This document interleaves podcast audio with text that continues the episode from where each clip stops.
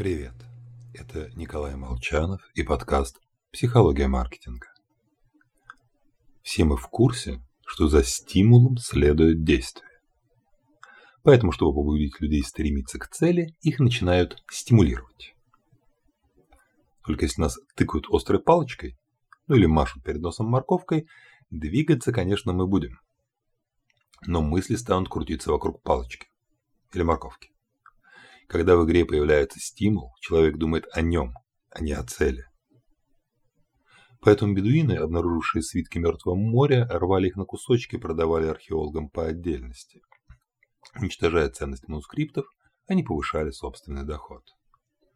И в бизнесе, я постоянно доказываю акционерам, менеджеры ничуть не чем не лучше бедуинов.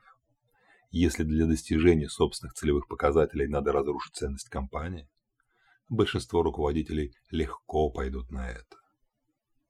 Так, если ежедневная ежегодная премия завязана на прибыль, то директору нет особого смысла инвестировать в R&D и заботиться о долгосрочной капитализации компании.